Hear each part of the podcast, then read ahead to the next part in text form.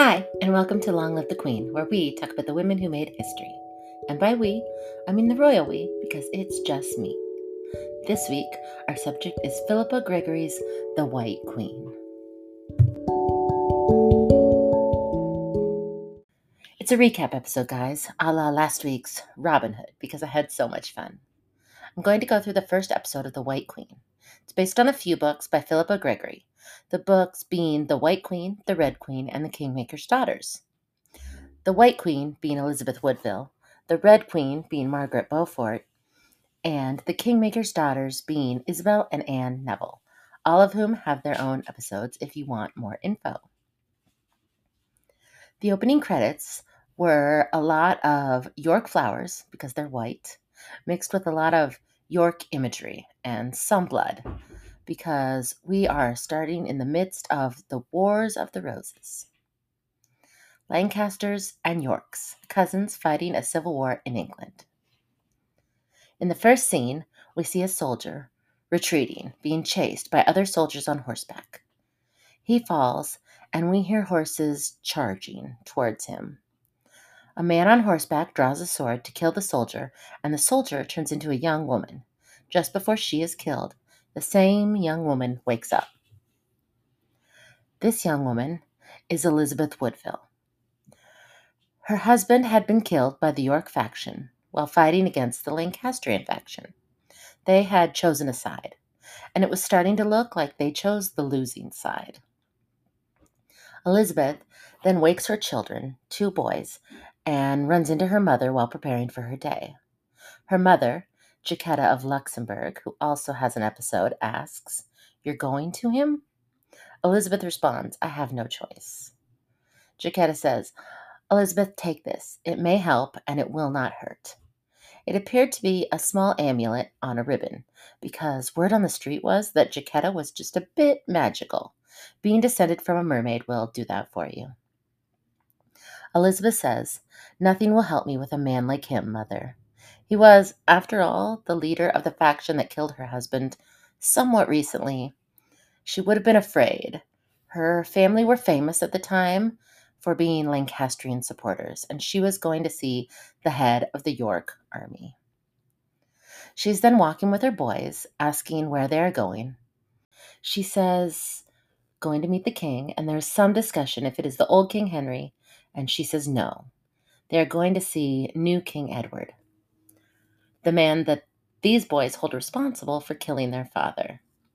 She shushes them and points out that Edward is the king now, and they just have to accept it. They stop on the edge of the road and wait, eating plums and drinking from water skins. It gives me grabbing breakfast on a road trip vibes. This was common when royalty or armies were traveling. People would wait on the side of the road to show support or just to see them there was no internet, so you could go your entire lives without seeing your ruler, and a lot of people did. The army approached, and as it did, one of Elizabeth's sons ran into the road yelling for them to stop. And they do. A man asks, Edward, now, really? This man is the infamous Earl of Warwick, Richard Neville, the Kingmaker. And he was using his best judgy voice. Edward ignored him and dismounts, and Warwick really has no choice because he's not the king. And as head advisor, he just tells the soldiers to rest a while because Edward has a reputation for finding pretty women and spending some private time with them. It was just what he did. He would have been around 20 or 21. She would have been about five years older than him one of her sons asks if he really is the king. He would have looked like a king to them. He was young and handsome. Average height for a man at the time was around five five or five six. Edward of York was six foot four. He towered over everyone. He would still be considered quite tall now, but back then, this was some major height. Edward looked at her to judge her reaction. Did she consider him a king, or was she still a Lancastrian? She understood the assignment. She curtsies and said, I'm Lady Elizabeth Grey, Your Grace. There's a lot in that sentence, more than it sounds like. She's a lady, nobility, so worth listening to. She's Elizabeth Grey, her married name, not her maiden name, Elizabeth Woodville. Elizabeth Woodville would have been a very recognizable Lancastrian name, avoidable in these times when you were trying to look like a Yorkist. And she called him Your Grace. That's what you would have called the king. So she was recognizing him with the title that he was claiming. He tells her to rise up because he agrees that she understood the assignment. She says she cannot obtain her son's inheritance. Her husband's lands were taken from her when he died, and she has nothing to live on. Her husband was Sir John Grey, and he died in battle. Warwick points out that she left out the part about him dying fighting against them. He happened to have been the leader of the Lancastrian cavalry, and our new King Edward lost 700 men in that battle. She assures him that her late husband was just doing his duty to the man he believed to be the king. He was loyal, he was just confused about who the good guys were. And even if he was wrong, her boys are innocent. If Warwick had a watch, he would be tapping it. There wasn't time for this. Edward again ignores him and asks if she lives near. He kind of dismisses Warwick, telling him to go on. He's willing to take the detour with this pretty woman to her home. Warwick is all, You're not going alone. I'm coming with you. He's not trusting the king alone with this Lancastrian woman. As they near the house, Jacquetta is waiting outside.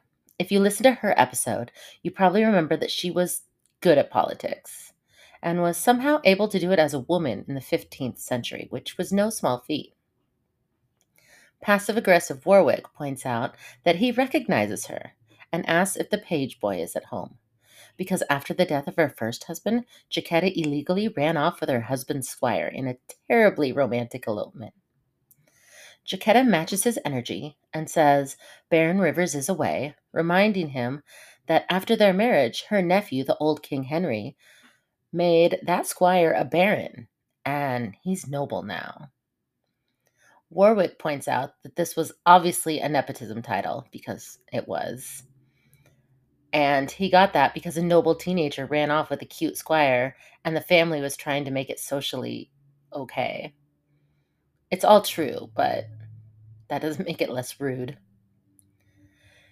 She mentions that he was a better man than Warwick will ever be, and offers them ale or wine from her cousins in Burgundy, because she isn't just an English noblewoman. She was born a French noblewoman, and she wanted to make sure they remembered that. Warwick declines. Edward says he'd love some wine. Who wouldn't want rich people wine from Burgundy? Sign me up. Jacquetta points out that she isn't surprised that they were there at all because her daughter is beautiful. That was her reputation. Contemporaries called her the most beautiful woman in all of Britain. She had heavy lidded eyes like those of a dragon. And Edward agrees. Jacquetta gets refreshments and then leaves her daughter alone with the new king to charm him because Elizabeth's good at that. He asks why she needs her inheritance. Her parents are rich. Isn't she happy there? She reminds him that she is an adult and would like to go back to living on her own. He says he wants the Civil War to end, and she agrees for the sake of her children. She's already lost a husband. She doesn't want this war to go on any longer. He says he's going to go fight and end it, and she questions why he's so confident. He says he's quick and brave and lucky, so he will win. His father and brother had already been killed, but Edward was confident he was good at war, it was his thing.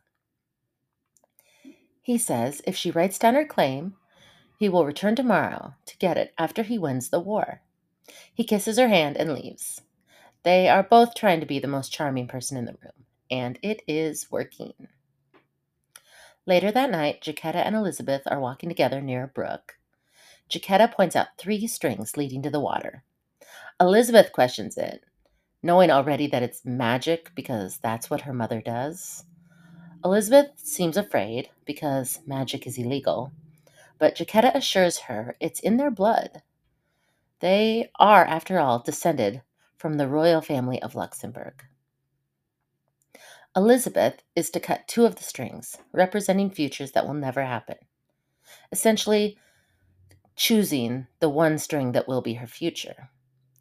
Jacquetta tells her to reel the string in a foot every day to reveal this fortune. The next day, the king is back, as promised. There are people everywhere because Elizabeth's family was huge, and this is the fastest way to portray that. The king kisses her, fairly intimately, not just for the time. If the president showed up at my house and tried to kiss me like that, charges may be pressed. But they were both young and attractive and flirty, so I don't know, maybe it was cool. Her father bursts in in a don't touch my daughter kind of way, followed by even more children, because again, they had a lot of them. He introduces his adult sons, mentioning that they have met in battle. The unspoken part that everyone knows is that they were fighting against each other in that battle. They have been, up until this point, bitter enemies. There's some aggressive talk about old King Henry and how bad of a king he was, and the taxes, so many taxes, and sorry, not sorry, Edward is the king now. The vibe is, yeah, yeah, yeah. And about Elizabeth's land, Edward's like, as long as we remember that your old king killed my dad and brother, yes, she can have her lands back. If he can have a tour of the gardens by the beautiful Elizabeth. So, out in the garden, he says he has to go fight Margaret of Anjou, old King Henry's wife, and the French. Old King Henry was in and out of reality. He had a genetic mental illness that made him not so reliable, and his French wife was often leading the war charge with the help of her royal French family. Edward asks if she can meet him tonight. She understands the question and says she cannot be his mistress. She won't sleep with him. Manipulatively, he points out that he's fighting a war and this may be his last wish. She reminds him that he is quick and brave and lucky. Nice move, Liz. He was disappointed, but asked to meet her anyway, just to say goodbye. Back at her house, her father says she shouldn't be left alone with him. Her brothers agree. She is either having sex with him or being raped by him. Elizabeth is back now, and she's offended, saying she only wants her land. Her family doesn't trust him, but she says it will be okay. Like her mother, she is a strong, independent woman. Her father reminds them that they used to be BFF with the former royal couple. This was very true. If the royal couple had a couple BFF, it was indeed the Woodvilles. Double dates all over the place. Jacquetta reminds her husband old King Henry got too greedy, and they have a new king now, and that's probably for the best. Then we see Elizabeth reeling in her string again. She may not like the whole magic thing, but she respects it. And at the end of the string is a small ring that looks like a crown. So that's foreshadowing. Elizabeth is then going to meet Edward to say goodbye. He arrives like a giddy schoolboy, happy that she actually showed up. He asks her to let down her hair to let him see. This is kind of the 15th century version of texting someone send nudes. One didn't just let their hair down, it was very scandalous. She does, though, and he says he's mad for her because the send nudes was replied to with nudes, and he was like, dang, those are nice. She says he needs to focus on war, not her sexy, sexy hair. He lays his cloak down and asks for her to sit with him there. Again, 15th century, come meet me in a parking lot and hang out in the back seat of my car and get to know each other. She agrees and sits down, and kissing ensues. She pushes back and says no, and he doesn't take no for an answer. He begs. She says no again. Keep in mind that if a rape were to happen, it would not have been a crime against her. It would be a crime of property theft against her father. He would have been devaluing her father's property. But also, he's the king, so no one would have sided against him. Her father would lose the property theft claim. She fights back and grabs his dagger. He reminds her that a threat to him is treason. You can't threaten the king with a dagger, no matter how good of a reason you have. And she, being the clever woman she is, says she isn't threatening to kill him. She's just going to kill herself because she would rather die than be raped. He was surprised and looks a little worried that she may be serious.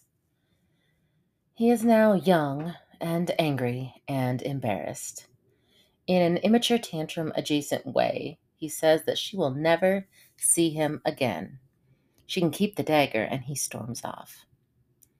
The following days, she is upset and seems to have some regret over the way she handled this whole situation. She didn't have a therapist to tell her that she was just having healthy boundaries. Not being raped is a reasonable boundary, but not back then always, and especially not when it was the king. She says there has been no word and no tokens. He has fully ghosted her. Her mother says, Don't worry yet. If old King Henry wins, no loss. No one will know this even happened. Elizabeth regrets her decision. She misses Edward and wishes things hadn't ended so badly. Jacquetta tells her to be strong. She can have anything she wants, but there will be consequences. Solid motherly advice. Try not to worry. Find your joy. Just be prepared for the consequences of your choices. Her father, the page boy slash squire slash baron, announces that there is a muster meaning he has to find men to fight in the war. He has to outfit them with armor and weapons and send them to his liege lord to fight. The difference this time is the muster is from Edward and the York faction. All previous musters have been from Old King Henry and the Lancastrian faction. The Woodvilles were officially switching sides.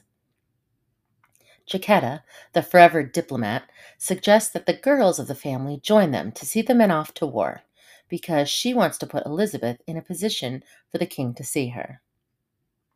Jacquetta is going full throttle Yorkist.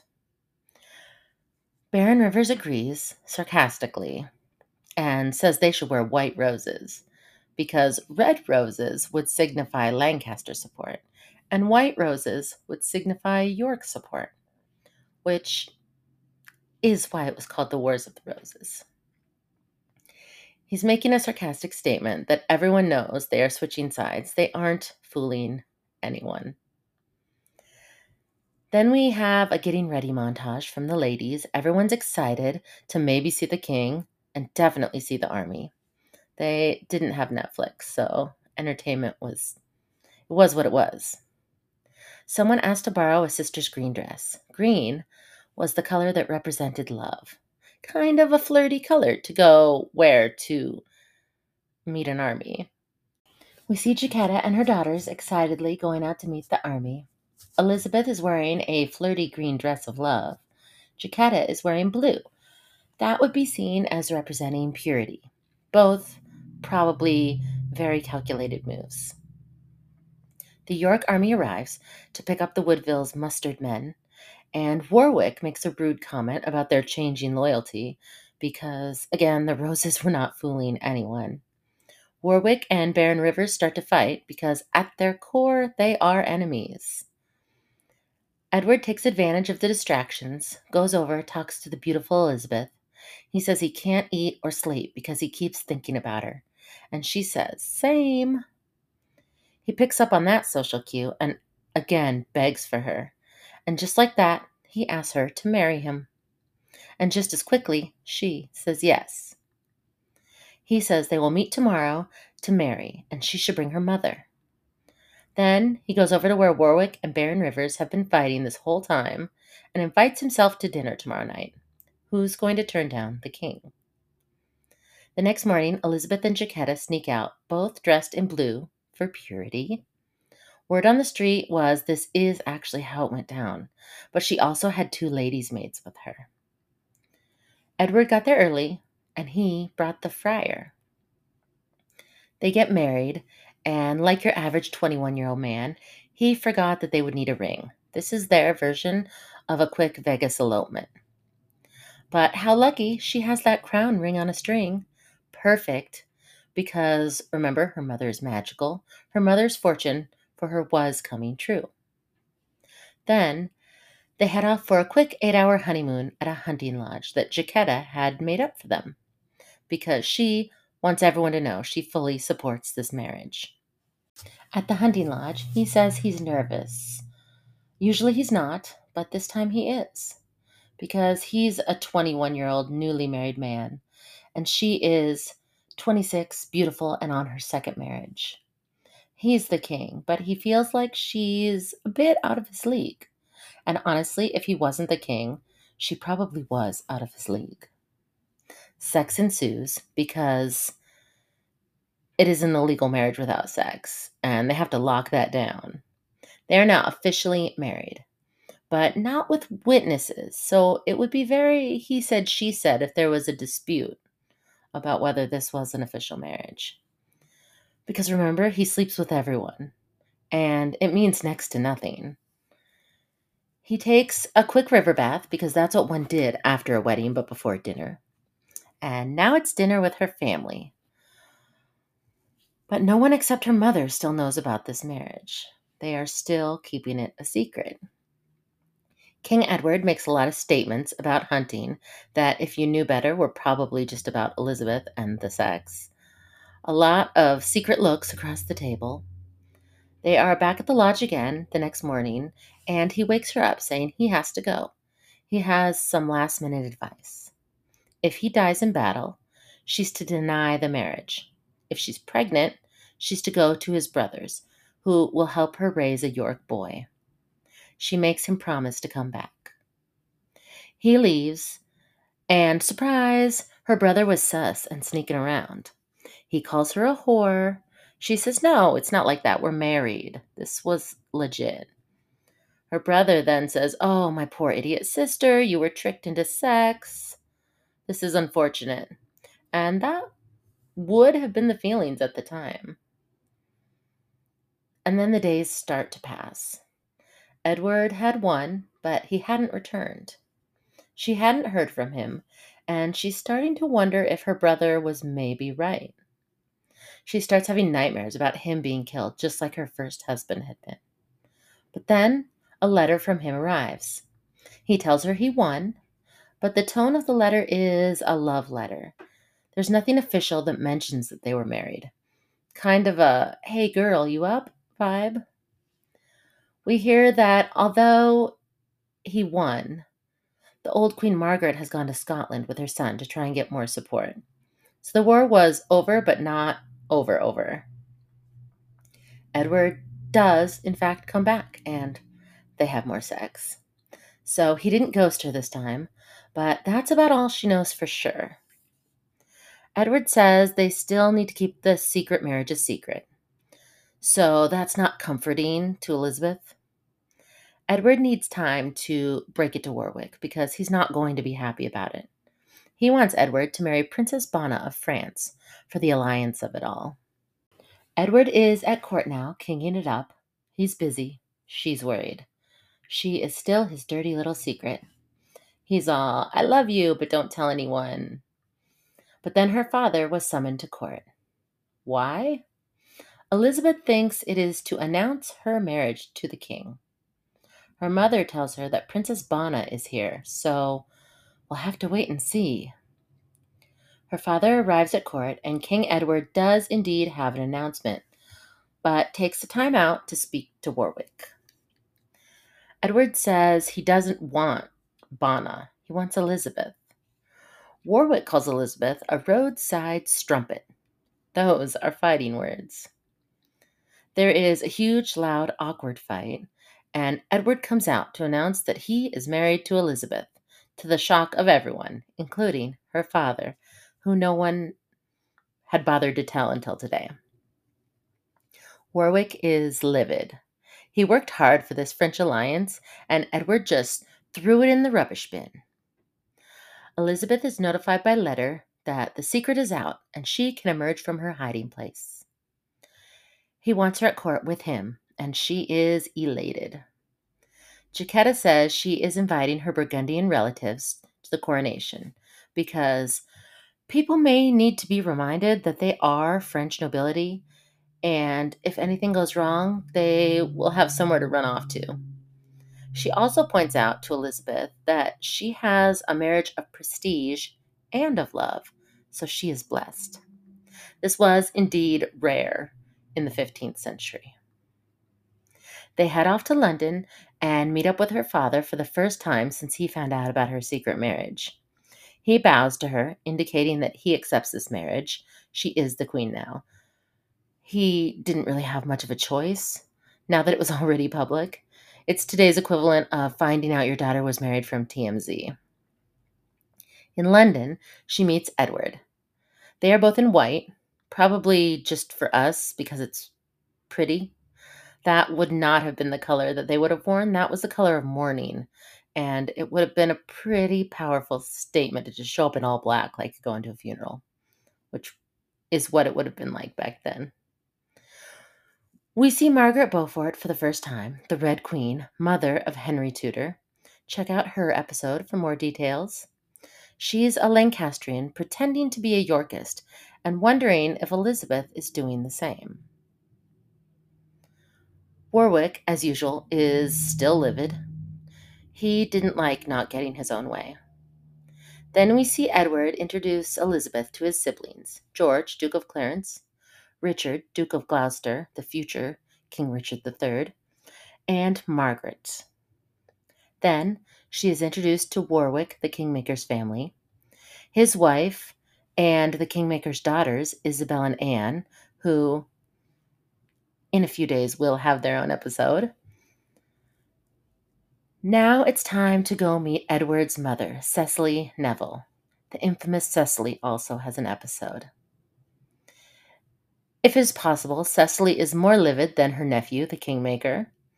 Elizabeth and Jacquetta curtsy. They're putting their best foot forward. Cecily complains about the secret marriage, and Jacquetta makes sure to say it was a private marriage, not a secret marriage. Cecily is mad that Elizabeth is so old. Let's remember she's 26 or 27. Jacquetta says, and it's a good thing. She has two boys already, so good news. She's good at boys. It's a lot of verbal sparring. Cecily says Elizabeth isn't royal. Elizabeth says, Too bad, the king picked me. Cecily says, Well, it doesn't matter if I disown him. Jacquetta says, Why would you disown him? Did you whore it up back in the day? Do you not know who your baby daddy is? Shots fired. The Woodvilles win this particular battle, and Elizabeth reminds her mother in law, Cecily, that she really should bow to her new queen slash daughter in law.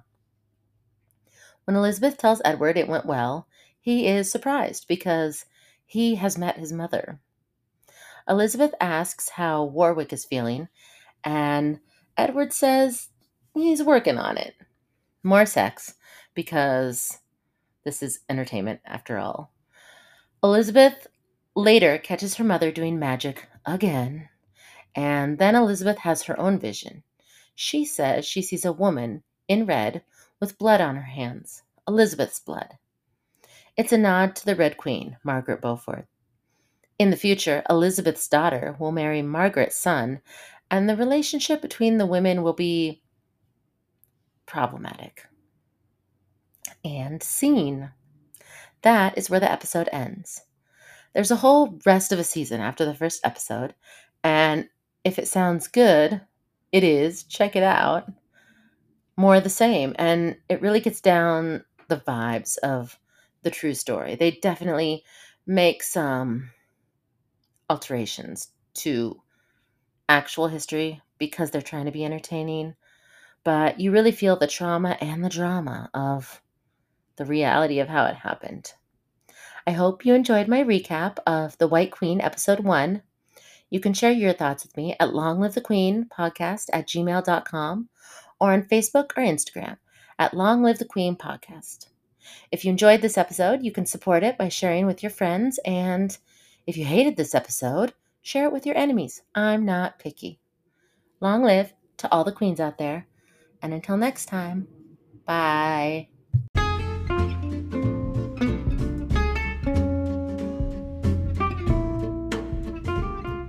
Jaquetta says she's inviting her Burgundian relatives to the coronation because people may need to be reminded that they are French mobility. Mobility. Nobility. They're French, French nobility. Mobility. Hmm.